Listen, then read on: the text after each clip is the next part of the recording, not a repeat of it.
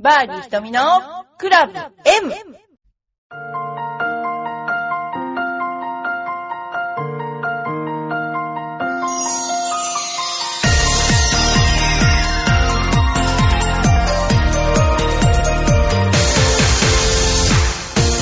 こんにちは、バーディー瞳のクラブ M です。えー先週は、とことん一番ホール行ってきました。えーヨネックスカントリーの新潟ですね。えー寺泊に近い場所で、長岡から約、そうですね、えー早い運転手さんで30分。遅いとやっぱり1時間近くかかっちゃうんですね。でもあの、とてもあの、生き慣れたというか、ヨネックスはずっとあの、私多分試合も出てたし、あの、その後も、えーランドレポートしてたので、えーすごくなんか印象深いコースなんですね。で、今回は長岡からタクシーで、えー入ったんですけど、まあ、その時のタクシーの運転手さんが、歴史を、その長岡の歴史を延々30分私に、えー話してくれて、その上杉謙信公の、その、えー詳しいことで、僕だけが握ってる秘密があるんだよ、みたいな。で、散々言ってあげくの果て最後言わないっていう、なんか、そういうことだったので、あの、そこまで言ってなんで最後まで言わないの？みたいな私が言ったら、あの、ちょっと明かしてくれたのは、なんか、謙信公のなんか、お母さんのところがパ、お母さんが住んでたところがパワースポットだとかなんか言ってましたね。なんかあの、すっごい面白い運転手さんと当たりまして、長岡の歴史を30分で勉強させていただいたって感じでした。で、あの、とことん一番ホールっていうのは、えーどんなことをやるかっていうと、まあもう皆さん耳にイボができている人もいるかもしれないけど、とりあえず、あの、土曜日の朝と日曜日の朝の、えーアウトスタートの組全部をあの見る。そして、えー解説をして、であの練習場に行って、その、何です、いろんな練習をプロがやってるので、えーその練習について、これはこういうことを考えてやってるんですよとか、あと、まあ、あわよくばインタビューをして、で、あの、っていうする感じですね。でも、でもやっぱり選手もピリピリ状態があるんですよ。で、そういう時にでも本当言ったら、私のプレーを見てくださいみたいな感じの人がいたら、もっとプロらしいなとか思ったけど、でも自分でもどうだったかなっていうとそんな風になかなか考えられなかったんだけど、でも本来はもう私はプロなんだから素晴らしいプレーをしますよみたいなアピールあってもいいかもしれないなと思いましたね。で、まあ、いろんな人と会って、まあ、ちょっと娘がちょうど同じ頃やってた、青木セレナちゃんとか、あとまあ、最終日に、えー、吉羽さん？吉羽さんとかも いたんだけど、まあ私マイクを持ってると、何者かと思って、で、頑張ってくださいって言って、まあ、あの、娘の母親ですみたいな言ったらやっと分かったりして、あの、そんなような、あの、ことをやっていて、まあ、練習場で興味深かったのは、あの、ティーショット、1番ホールが左が OB なので、ドローで狙うのか、フェードで狙うのかっていう選手によってはっきり分かれていて、今あの、スティックとかありますよね。で、スティックをスタンスのところに置いたり、フェースの通過点に置いたり、えーフェースの、その方、なんていうのかな、飛球方向に置いたり、えー飛球方向にティーを刺したり、など、など工夫してやってました。でも一番やっぱ面白かったのは、名前ちょっと忘れちゃったんだけど、まず左手で打って、右手で打って、で、両手で打って、みたいなことやってる人とか、あとはその脇にタオルを挟んで、アマチュアの子でしたけどね、あの、日本アマで優勝したって言ってましたけども、えー、両脇に挟んで、えー体のターンをやって、で、そこにそこしょこしょこっと入ってって、えー、誰がコーチなんですかって言ったら、僕ですって、お父さんね、つきっきりでしたけど、まあお父さんがキャディをやってる人すごく多くて、まあ、いい成績だと、もうお父さんもニッコニコ、で、成績悪いとお父さんガクンって感じで、やっぱキャディはそうであっては本当はならない というか、でも親子だから、どうやってキャディしてるんでしょうね。その思い入れが激しいでしょうから。で、山口鈴香ちゃんにも会いました。で、朝の練習ちょっと見たりして、えーやってましたけども、まあ試合の前なんで、そんなにこう、ね、あの、練習とかなんてね、あの、見れませんから、朝じゃない、夕方か、ね、やってました。で、あの、基本的には7時15分スタートなので、えー、5時半スタンバイで、えー、6時半、ん？違う、えー、もう6時半ぐらいには現場にいるような状況で、で、それからリハーサルやって、で、あの、この時間に、その、なんだっけな、あの、CM 入りますよとか、えー、そういうの、あの、タイム、タイムをカウントしてくださる方とかいて、で、隣にアナウンサーの島田さんがいて、で、島田さんと、まあ、本当にこう、えー、CM の間とかそういう時に話すお話は、なんか、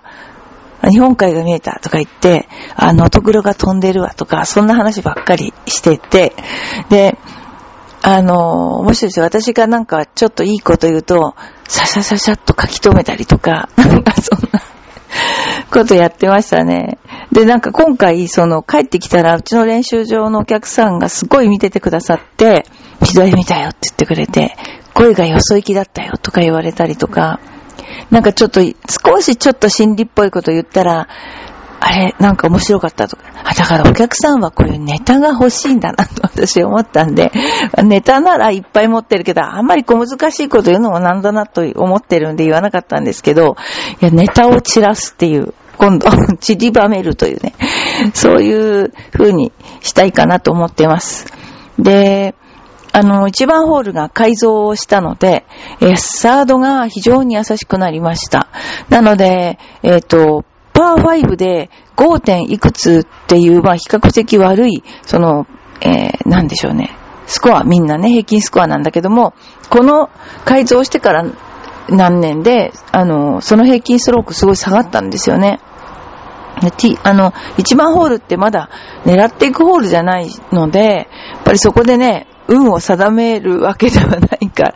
あのー、まあ、固くみんなパーを取っていくような感じになりますね。はい。まあ、あの、もう一つ感想としては、やっぱりその上手な選手がいると、まあ、あの、その選手に似通った本当にホームになってっちゃう、えー、人もいますしね。あの、いろいろですね。あとはまあ、あの、まあ、ボミちゃん。ボミちゃんなんかもね、あの、すごく、ファンが多くて、もうびっくりびっくりね。えー、そんな感じで、えー、やってます。で、あとは、あの、そうですね、あの、うちの方の練習場で、あの、今度新しく松沢千佳子プロがレッスンをすることになりました。え赤坂は月曜日。まあ、他にも散ら散りばめて、えー、代行してもらったり、それからあと、何でしたっけね、えっ、ー、と、エパックの方でも、あの、一日担当してもらうことになったので、えー、皆さんぜひ、レッスンにいらしてください。そうですね。そんな感じですね。はい。あとはね、まあ、戻ってとことん一番ホールをやってて、すごく面白かったのは、まあ、今までそれほどのスイングの再生、再生に関して、まあ、見たことがなかったっていうか、連続で何人もの選手のスイングをか、あの、解説するパターンが多かったんですけども、すごく面白かったし、あの、近くに行けるっていうのがね、やっぱその何を考えてんのかなとか、何番で打ってんのかなとか、そう近くで見れるのが醍醐味ですね。あとは、微妙に気がつかない、あのー、今、ソウルしてなかったよねとか、目が離れたよね、こんな風だったよねっていうのがわかるので、えー、なんか私もすごく面白かったですね。えー、気楽に、あの、やらさせていただいてます。ということです。えー、あとはね、あの、この間優勝した福島選手にも会えたし、それからあの、トップのプロさんの志保さん、志保さんにも挨拶、あの、してきました。それで、あ、そうですね。あと、競技員さんも結構、女子プロね、競技員さんもいるし、みんな楽しく、えー、やってましたよ。ということで、えー、またあの、そういう機会があれば、私もぜひお願いしますと言って帰ってきました。まあ、宣伝効果抜群というか、長い時間喋ってるからですかね。その、なんていうのかな、みんなほんと見ててくださってありがたいなと思ってます。はい。で、では、ちょっとお話変わりまして、えー、お便りをいきます。えー、よいくママさん、ひとみさん、こんにちは。き、今日は鎌ヶ谷、鎌ヶ谷の病院で人間ドックを受診後、ステーキ御膳をいただきました。とても美味しくて至福の時でした。あ、私も高校の時ね、胃が悪くて、中学かな？胃カメラやったんですよね。その代わりあの、春巻き食べましたけどね。人間ドックでは心臓、大腸がんで精密検査してきました。それと胃に出来物ができたので、経過観察になりました。年は取りたくないですね。ひとみさんは健康診断行ってますか？えっとね、健康診断行かなきゃと思ってます。えー、私は42くらいの時に癌になって、それであのー、取って、それからやっぱりほら、あの、豆に人間ドック行ってたんですけど、このところちょっと行ってないので行かなきゃなって本当に思ってます。あの、胃カメラが嫌で、もう本当に、まあ他はまあそうでもないけど、本当そうですね。で、私、聖路加病院に行ってたら、すっごいなんか、先の方まで予約がいっぱい、要するに企業さんがいっぱい入ってるからですね。えー、そんなようなことがありました。はい。なんで、まあちょっと行こうかなと思ってます。浦安市の方でも結構そういうね、あの、なんていうのかな、あの、女性というか医療の女性があって、えー、いろんなね、あの、近くの病院でできるんですけど、まあ、近くの病院の先生知ってるだけに行きたくないっていう、そういう、ちょっとそういうところがあったりします。はい。ということで、いつも、よいこママさん、ありがとうございます。今日はね、えっと、この収録は、あのだいたい木曜日のいつもレッスンが終わってから収録するパターンが多いんですけど、それは、そうですね、だいたい、えー、と、9時半ぐらいか。でも今日はちょっとね、あの、いろいろな、あの、ことがあったんで、えー、朝収録してます。で、今週、えっと、先週の、その、私は、え、ヨネックス行きまして、あとこの頃赤坂でも結構教えているので、赤坂。それから、昨日は、あの、えっ、と、東京のボロ大学の方にちょっと行ってまいりました。えー、野球部が頑張っているというのを見て、えー、感動していました。そんな感じですね。はい。あとはあの、今、あと結構人気なのが LPGA のレジェンズツアーという、レジェンズというのをね、訳すとどういうふうに訳すかわかりませんけれども、あのまあ、オババツアーという ことですけれども、あのすごく人気なんですよ。で、今、あの博多で、えー、福屋マダムレディスかな？私は福屋明太子レディスって言ってんだけども、それがね、行われています。その他にステップアップという制度が結構充実していて、あのー、昔で言ういわゆる、まあ、言い方は悪いけども、二軍ツアーみたいなね、そういう形の、えー、ツアーが盛んなので、非常に選手も試合慣れできるといういい環境に今なってますよね。もう本当に、ですから本当、あのー、みんないい環境で、えー、育っている状況ですね。はい。ということで、えー、今ご紹介したのが LPG、LPGA のツアーと、それからステップアップ、えレジェンズ。で、サントリーレディースが今、ね、え開催されているということで、えフェイビー・アオ選手がツアーだかな。で、リス・エスド、ね、まあ、出たキム・ハノルが1位タイ、えー、原エリナ、比嘉、マミコ、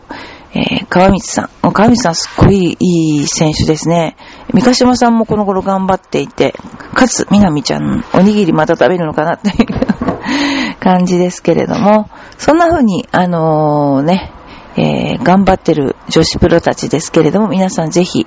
えー、応援してあげてください。ということですね。はい。えー、その他にもこれから、えー、いろんな、えー、ね、この間熊本の試合が中止になりましたけども、これからも多くの試合がありますので、ぜひ、えー、みんなを応援してあげてください。はい。えー、あとですね、あの、エパックの方で企画しているのは、また例により1万円、えー、コンペ。それからあのー、そうですね、あの、今度10周年記念なので、10周年の企画を、えー、いろいろね、あのー、いろいろ私どももしております。で、私ちょっとあの、実はその、またちょっと全然話は違うんです。取りすぎるんですけども、このアマチュアの活躍っていうのが、すごいなと思ってこの頃いるわけですね。で、この間のヨネックスレディースの時も4人決勝に残ったのかな、えー、すごいことで、まあ、ヨネックスはすごく、あの、子供たちじゃないけど、こう、ジュニアの人たちに、えー、門戸を開いてますけれども、まあ、いい選手が、後から後から出てくる？これ本当になんだろうな、あの、すごいですね。あの、この人は逸材だと思ってると、他にもいっぱい逸材がいるって、日本ってすごい、なんかゴルフに向いてる国かもしれないけど、すごいですね。あの、まずは女子プロの試合で予選通過っていうのをみんな狙ってるんですけどね。あの、勝みなみさんも含め、えー、ヒルタ、ね、ヒルタさんもすごいいい選手だし、えー、まあ、ほんと頑張ってほしいなと思っています。例えば、あとはですね、今、サントリーレディスやってますけれども、その、なんていうんですか、開幕前にいろいろみんなが、あの、コメントしていることがありますね。それについてちょっと話したいと思います。えー、ヨネックスの時に頑張った P、えー、チュチチャイ選手ですね。これ言いづらいですね。で、この選手の P っていうのは、なんかあのね、キックボクシングのね、選手みたいななんか長い名前なんですよ。だから P にしてくれて、えー、よかったなってすっごく思いましたけど、ちちちゃい自体も言いづらいとってもね、なんか P ちゃんとかそれでもいいかもしれない。えー、例えば、あの、ヨネックスでね、初優勝したこの人は本当に細いですよ。もう普通の女の人よりも細いと思いますよ。でも根性さ、根性あるなんてもんじゃないですよ。もう本当に顔に根性って書いてある。本当細いんだから、えー、この人見たら、もうみんなこう体格では私勝ってるって思う人いっぱいいると思いますけども、コメントとしては、優勝は素晴らしいです。レギュラーツアーのプロアマ選出場、多くの方が私に興味を持ってくださったことなど、今日まで夢のような出来事の連続でした。確かに疲れはあるけど、そんなことは言っていられない。パッティングは好調だし、ギャラリーの皆さんへいいプレーを披露します。これがやっぱその辺のコメントが、私のプレーを見てください的なコメント、いいですよね。はい。イボミ選手。えー、今週は家からの通いです。えー、今日から家でお母さんが料理を作って待っていてくれて良い感じです。トップ10の記録も嬉しいけど、先週ももうちょっとのところで優勝。もちろん2勝目欲しいですので、えー、今週も一生懸命やれるように頑張りたい。今日コース出たらすごくいい感じで、ショットのラインも出ていました。ただ距離感は良くないので、今からちょっと調整したいです。え、結構この頃選手自分の状況を、あのー、明確にこう説明してくれるようになってますよね。あの今日はこれが悪い、これがいいっていうことね。あのすごい、あのなんていうかな、聞いてる方も私たちもわかりやすいなと思っています。えー、有村知恵が日本ツアー復帰を表明ということで、えー、熊本で地震を受けてから気持ちが揺れていた部分があって、いろんな方から日本でプレーする姿を見たいということも言っていただいて、日本に帰って出られる試合に出させてもらってやれることをやろうと思いました。えー、か復帰は、えー、地震が一番の理由です。アメリカから帰ってきて絶対的な経験値は上がってるし、それは自分の誇りではあるので、そこを気持ちに乗せていきたいということですね。あのー、うん、こういうあの、なんていうんですかね、モチベーションの持ち方ってすごく大事ですよね。えー、まあ、いろんなモチベーションの持ち、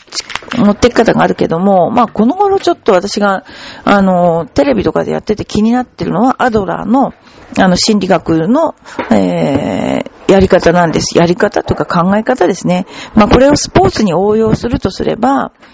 あの、例えば、あの、プロになるならないっていうことが、すごく、あの、えー、プロテストを受けた人には、大きなね、人生の、こう、なんでしょうね、明暗になるパターンが多い。確かにその、勝ち組とか負け組とかいう話をしたら、プロになった方が、そういう勝ち組っていう発想ありますけども、私プロテストを受けてきて、その時すっごい体も細かったし、まあ、あのー、もっと運動をすごいやってるなって感じで、私はもう、あの、すごいスポーツ選手ですっていう人いっぱいいて、で、やっぱりそういう人はすごく思うのは、ゴルフに対して他のスポーツはゴルフより優しいって思ってる人か、もしくは自分は優れてると思った人はゴルフの練習を私よりはしてなかったなって正直って思います。で、いつも私が自分運動神経ないと思ってたんで運動したことがないから、あの、先生に、あの、なんていうの？私は、あの、いつもね、あの、自分が運動神経ないし、体もないから、えに、人の2倍練習しないとダメですねって言ったら、バカ3倍だろって言われた、そういう人なので、えー、まあ、練習だけが頼りだったんですけどね。でそういった意味で、意外とこう、他のスポーツからの転向は難しいなぁと思います。で、私ももう最後、もう7回も受けてて、7回目の時に、まあ、今回落ちたらもう、てか普段、その70、6で3日間回るっていうことは、もうありえないぐらい悪いスコアで、いつも2アンダーから2オーバーぐらいで回ってるのに、76打つっていう事態がもうありえない状態だったんですよ。だけど試合に出てプレッシャーかかってそんな打っちゃうんだったら、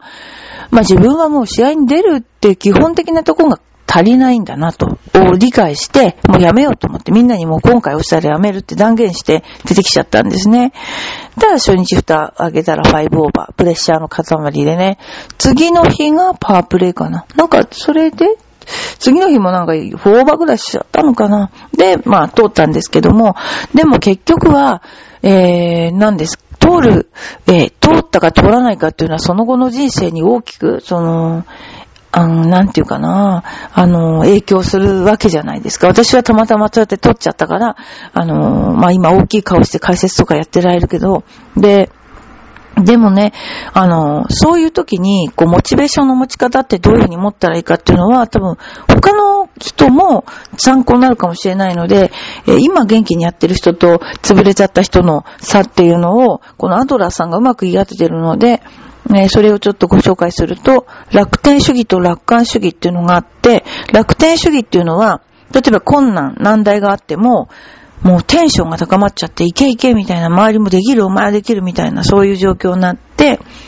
私はできる、何が、何があってもできると思って、そうしていった時に、この山を登れなかった時に自信、自尊心がめっちゃ傷つく。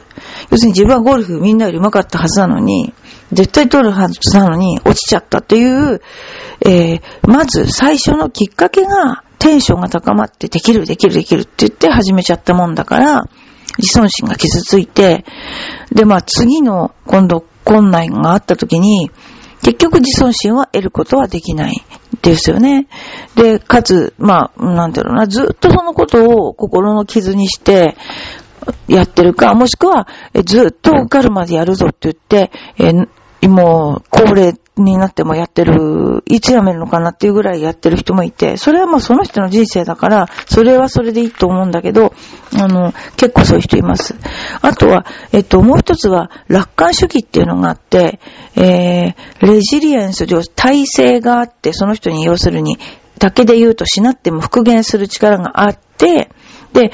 で、登れるか登れないかわかんないけど、まあ、やってみようかっていうこと、できるとこまでやってみようかって言った時に、山が登れた時に、副産物として自尊心を得られる。というふうに、あのー、いうことで、結局、そのテンション高くて山登れなかった人は、えー、心が折れちゃうっていうね。で、基本的に心が折れるか折れないかの問題は、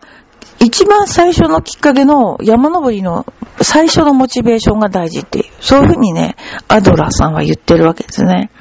で、まあ、の、ゴルフの場合もそう、あの、バンカーに入った時もそうですよね。あ、どうしようどうしようと思うよりも、あ、どんぐらい刺さってんのかな、みたいな。そういうふうに、えー、思って見ていく人のが出るのですよね。まあそんなところに、あの、まあ要するにベストを尽くそうっていう思うことが大事なんで、できるかできないかじゃなくて、ベストを尽くそうって、で、いうふうに思っていつも生きてて、結果はまあ、あの、まあこのアドラさんの名言としては、ベストを尽くして葉っぱが落ちるべきところに落ちるに任せなさいと言っているので、まあ落ちるところは、まあ自分がベストを尽くしたところに落ちると。でもそれだけが別にね、ゴルフだけが、あの、人生じゃないじゃないですか。他にもいっぱいね。あの、いろんなことあるから。で、そこでまたね、楽しいことを見つけてやるっていう、そういう、あの、とこがいい、大事かなと思います。私の周りも結構潰れちゃってる、あの、人もいるし、辞められない人もいるし、ここは大きなね、えー、なんていうかね、プロ選手というのは大きな、えー、問題かと思います。かといえば、いやもう私はもうプロになっても、もう早く辞めたいんだっていう人も、あの、いるんですよ。もう、それは別にプロに興味がないからっていう人も本当にいるんですよ。人はそれぞれですよね。本当プロになってすごくいい生活が待ってるかってそうとも限らないですね。ということで、あのー、まあ私もあの時一生懸命頑張ったんだけど、あのー、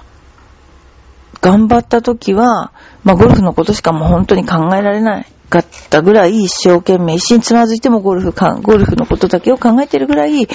まあなんかね、念じてやってるみたいな時期がありましたね。はい。ということで、えー、まあ、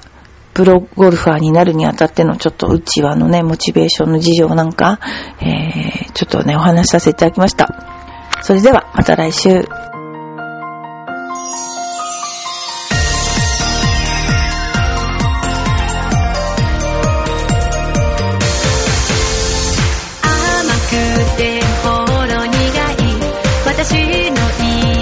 Shaka